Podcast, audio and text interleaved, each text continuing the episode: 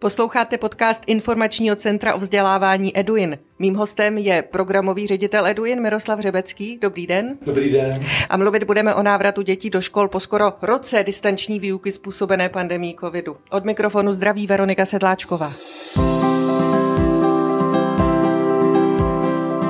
Educast o vzdělávání s nadhledem. Je možné už teď zhodnotit, Mirku, jak se daří dětem vracet zpátky do reálných tříd? Ono to není zas taková dlouhá doba, kdy to bylo možné, tak máme zpětné vazby. Přesně tak, já si myslím, že na hodnocení je příliš brzy. E, možná jak létají světem virtuálním různé vtipy, tak mě napadá ten jak se současné vládě eh, podařilo dosud nemožné, že všechny děti se těší do školy, pracující do zaměstnání a úplně všichni k volbám, tak minimálně to první z toho u těch dětech se rozhodně potvrzuje.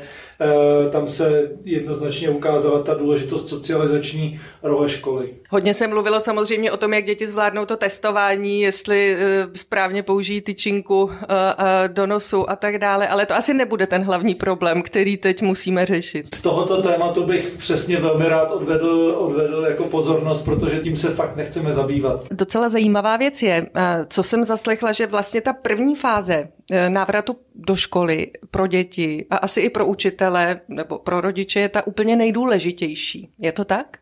Určitě, my jsme se snažili i jako v nějakém tiskovém vyjádření říkat, že není až tak důležité, kdy se školy otevřou, i když samozřejmě to je velmi důležité, ale že ještě podstatnější je, co se stane potom.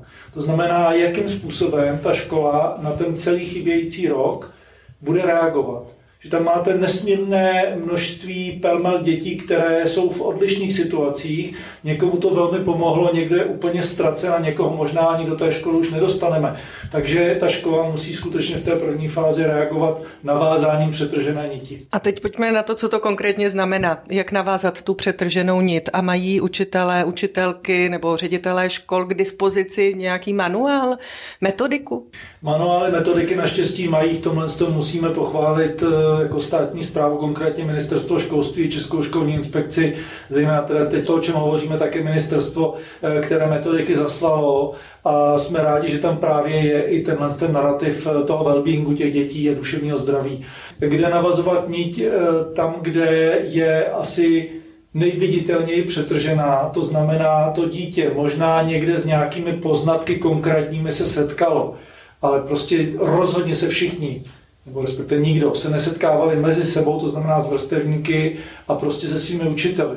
Takže má smysl se vůbec nezabývat v té první fázi chybějícími vyjmenovanými slovy, poučkami, zákony a vlastně jediné, co fokusovat v té úplně první vlně, tak je eh, ptát se, jak se ty děti mají, eh, posilovat sebevědomí jejich, navazovat znovu vztah v rámci školního kolektivu, takže nám rázem roste i třeba třídnická hodina jako instituce, nabývá nesmírné důležitosti a vlastně ty první hodiny v té škole by měly být především v podstatě třídnické e, není úplně dobrým začátkem, pokud se rovnou vrhnu na nějaké diagnostikování nerovností, zkouším, kde chybějí znalosti. Dávám pětky. Se, dá, no to ještě, ještě úplně a horečně se snažím to napravovat. Mm. To je zajímavá věc, jestli právě na pedagozích nebo pedagožkách je e, ta úloha vlastně i psychologická. Dívat se, jak děti zapadnou do kolektivu, nebo jestli se straní, či zda mají obavu z toho se vrátit do školy. Je to tak, nebo by se tady měli učitelé e, spoléhat spíš na nějakou jinou odbornou pomoc, školní psychologii mě napadá? Je to přesně tak, jak jste to popsala. A možná, že jedna z výhod, pokud to tak vůbec můžu říct, nebo z bonusů prostě té celé korona krize je, že si rodiče veřejnost uvědomili, jak složitá a komplexní je právě práce učitele. Protože ten učitel nemusí být psychologem jenom teď při návratu. Ten musí být psychologem v podstatě v každé hodině a musel být i v minulosti, v prezenční výuce, když prostě školy šlapaly naplno. Tak vlastně to je nerozlučně spjaté. Samozřejmě druhá věc je, že je zcela ideální, pokud ta škola a ti konkrétní pedagogové mají k dispozici odbornou nadstavbu. Oni jsou ti pěšáci v první linii, kteří musí být i těmi psychologi, ale když zjistí, že to někde hapruje, tak je super, pokud nad sebou mají někoho odbornou pomoc, kam se můžou obrátit, případně kam dítě a jeho rodiče odeslat. Je to výsledek koronakrize, že teď té odborné pomoci by mohlo být víc, že budou školy spolupracovat třeba s institucemi i neziskovými organizacemi, které podobnou pomoc nabízejí, nebo je třeba spolehat se na stát v tomhle a je to vhodné? Veškeré kapacity, které existovaly a existují v tuto chvíli, tyhle ty pomocné, tak jsou v podstatě zahlcené.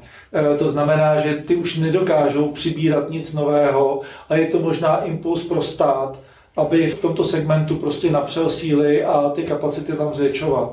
A mimochodem, když budeme porovnávat naše školství s tím nejvyspělejším evropským nebo i světovým, tak eh, pokud se eh, lidé, kteří nás v tuto chvíli poslouchají, tak se vydali na nějaké stáže někam po Evropě nebo, nebo po světě do vyspělých vzdělávacích systémů, tak si nešlo nevšimnout, že v drtivé většině učitel, učitel, tam je to celkem plus minus na stejno, dokonce i třeba bajné Finsko, eh, když porovnáte jejich konkrétní didaktiku konkrétních pedagogů, tak to není příliš odlišné, nebo možná známe hlasy, kteří říkají, že jsme na tom trošku lépe.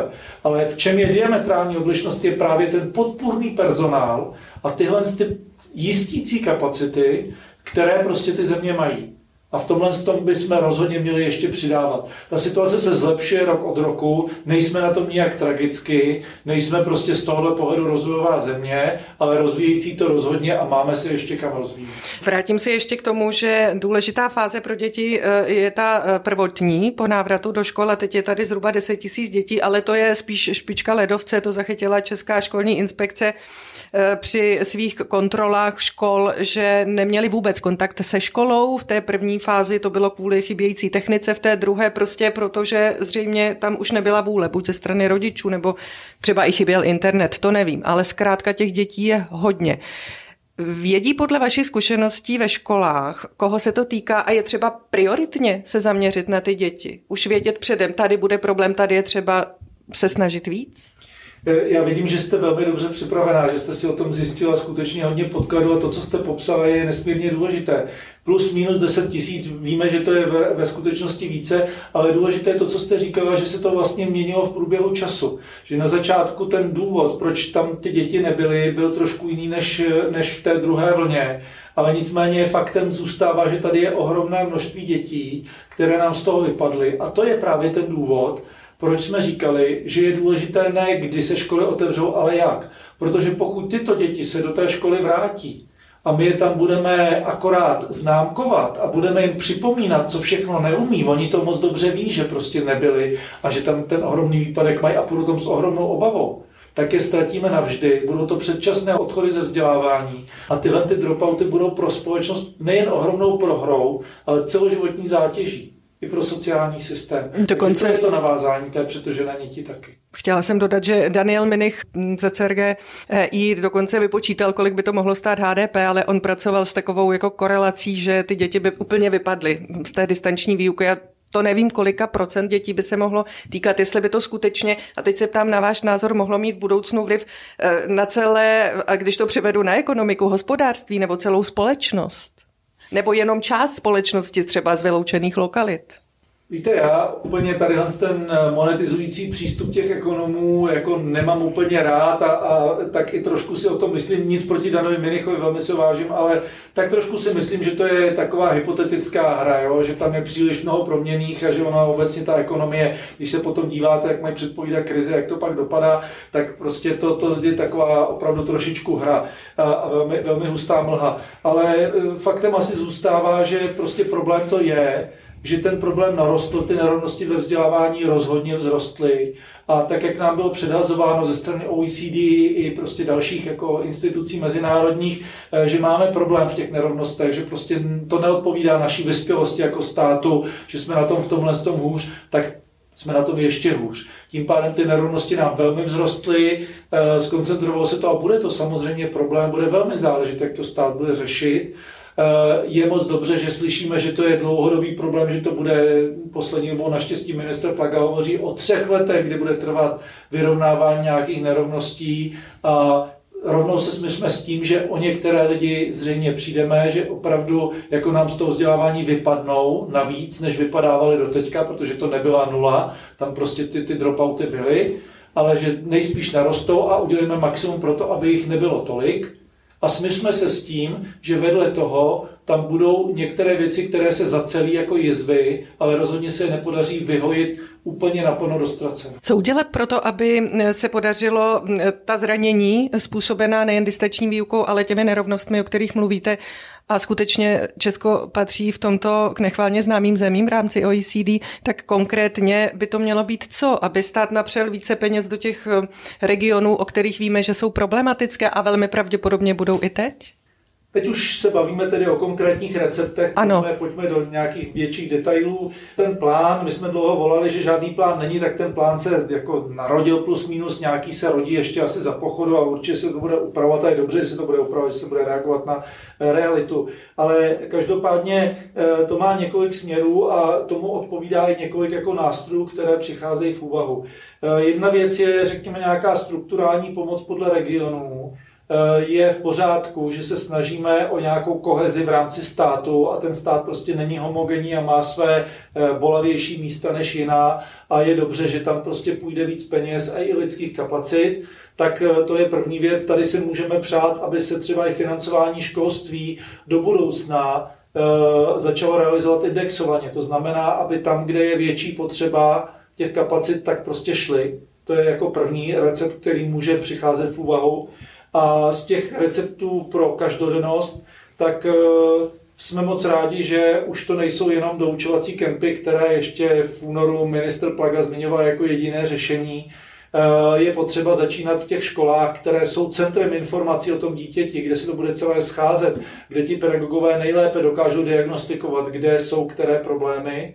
Je potřeba, aby školy postupovaly mezirezortně, to znamená, aby se nežinírovali si přizvat sociální nebo zdravotní rezorty jako na pomoc, tak to se mění ORP od ORP, kde to je prostě rozjeté, tak tam to pojede dál, ale třeba ospody zdaleka ne všude jsou dokonale funkční, tak jak slýcháme prostě od odborníků, tak je to velmi, velmi selektivní. Takže tohle je třeba směr, který má smysl posilovat zase na úrovni státu, ohlídat si, aby tyto složky prostě mohly být nápomocny.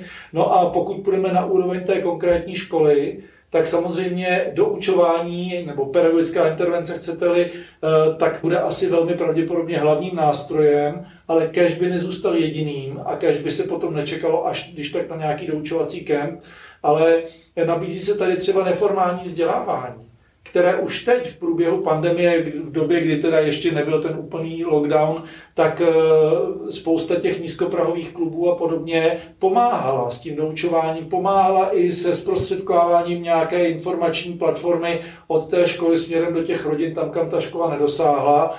Eh, je to i spousta dětských oddílů, kde prostě třeba skautské oddíly se proměnily vlastně v platformy, kde si ty starší můžou doučovat ty mladší nebo případně vedoucí, který je pro ty děti, které nezavírají na školu, tak může být vzorem. To je dobré slyšet, že eh, vlastně ta nouze naučila eh, lidi housti, když to tak řeknu, protože se objevuje, že vzdělávání není jenom od 8 do 2 nebo do 4, a jenom v té frontální výuce, jako někteří jsou stále zvyklí, ale že zkrátka děti se učí pořád a je potřeba s tím počítat. Přesně tak. Já se domnívám, že někde naučila nouze Dalibora Housti a někde jsme pouze Dalibora objevili a on už tam dávno hrál. Takže jsme si možná uvědomili to, co jste vlastně teď řekla, že eh, neformální vzdělávání je druhá polovina vzdělávání, která se prostě realizuje odpoledne ve svém volném čase o víkendech a tak dále.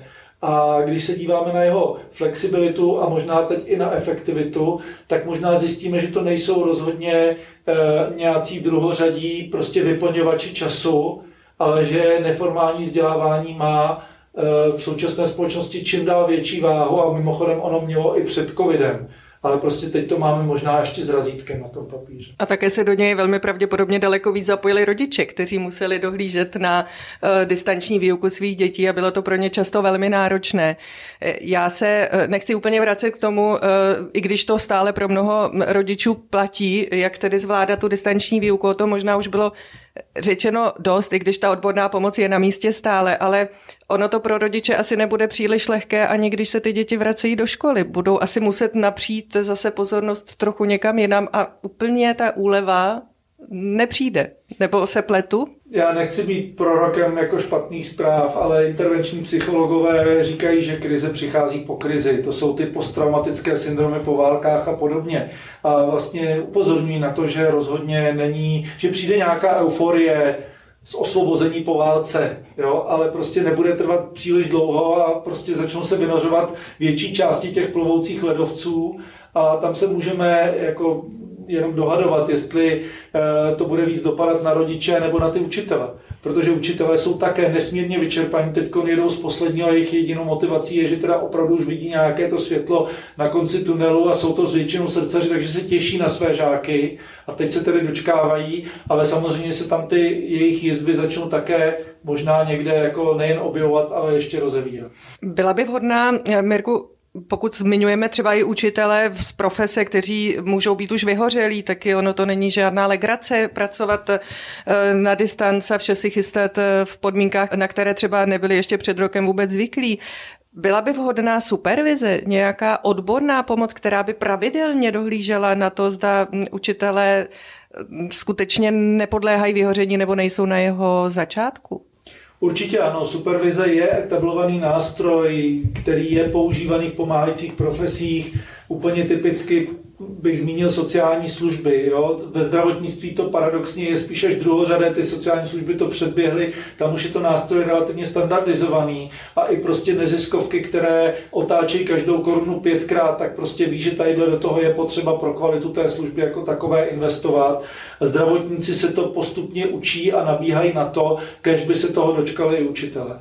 A o spolupráci rodičů a učitelů, když to teď spojím, eh, se dá mluvit po, mm, nebo v době covidové, ale eh, po začátku rozvolňování a návratu dětí do škol jako o něčem, co se osvědčuje nebo co je spíš kamenem úrazu. Pomohlo to, co jsme zažili, nebo spíš neprospělo? V tomhle tom asi se obávám, že ta otázka je natolik heterogenní, že musí být heterogenní odpověď. Tam je to asi případ od případu, škola od školy, konkrétní učitel od konkrétní učitele, rodina od rodiny. Eh, existují příklady velmi dobré praxe, kde to šlape, kde škola prostě od začátku sladila nějak po nějakých porodních bolestech, sladila informační platformy, učitelé odpovídají flexibilně, in, interaktivně, eh, online, prostě zároveň jsou připraveni i osobně a tak dále, takže to prostě běží na mnoha frontách a k vzájemné spokojenosti všech a jsou školy, které jsou tajemníra v Karpatech a vlastně rodiče si stěžují, že byli ponecháni svému osudu a jenom prostě někde v nějakém vykotlaném dubu najdou nějaké úkoly. Eh, teď už tedy se vykotlaný dub aspoň přestěhoval na internet po půl roce třeba, ale, ale v podstatě pořád je to jako jednosměrná informace a tam se můžeme bát právě toho, že až ty děti přijdou naživo, nebo teď, jestli přišli do té školy, tak aby nebyly pokropeny těmi, těmi testy, tak jak se to třeba stalo na mnoha školách těch 14 dnech při otevření krátkém po otevření před Vánoci. Teď máme hm, druhou půlku dubna a to prázdnin eh, zbývá tedy květen, červen, dva půl měsíce. To znamená, že eh, byste doporučil učitelům eh, co? Aby eh, se snažili toho stihnout co nejvíc, co se týká obsahu, nebo aby spíše hleděli na to, aby se kolektiv dal dohromady. Jak by měli v tomto případě přistupovat k hodnocení žáků i v nejenom prvním týdnu, ale i později? Jak to vidíte?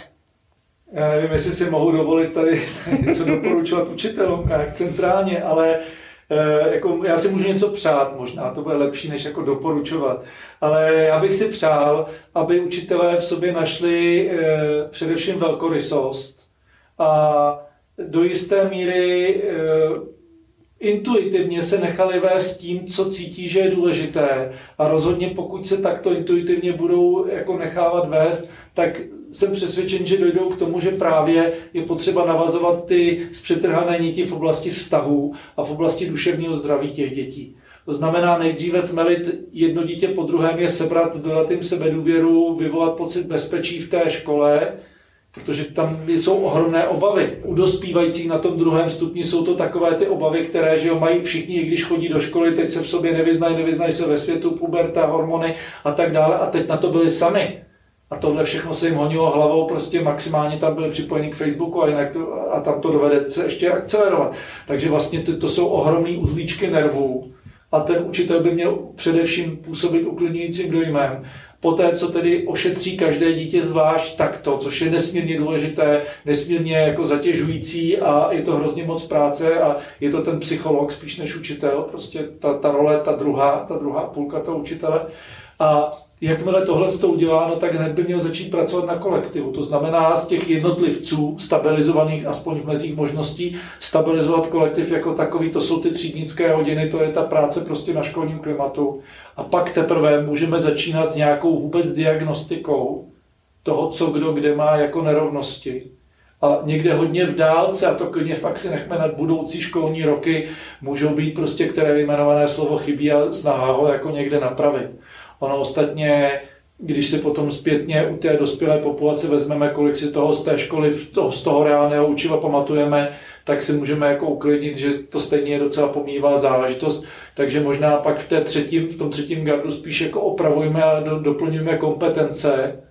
Některé se nám v tom distancu velmi jako posílily, třeba práce s digitálními technologiemi, nejen hraní si, ale opravdová práce s tím, tak to třeba spousta dětí opravdu velmi silně jako posílá tuto kompetenci, ale mnohé, zejména ty sociální, se oslabily, tak ty se snažíme nějakým způsobem posilovat a někde v dálce, v dálce je nějaké konkrétní učivo a úplně snad ještě dál je to známkování. Tady si možná přát, tak jak jsou čeští pedagogové hodně zodpovědní, a někteří možná až příliš orientovaní na výkon, tak aby právě v sobě našli tu velkorysost v tom být především člověkem a být tomu dítěti partnerem. A někde hodně v dálce jsou ty další pracovní povinnosti. Tak to jsou přání Miroslava Řebeckého, programového ředitele Centra o vzdělávání Edwin. Díky za rozhovor. Naschledanou. Naslyšenou. Z prvního dílu Educastu je to všechno. Poslechnout si nás můžete kdykoliv v podcastových aplikacích nebo na webu eduin.cz.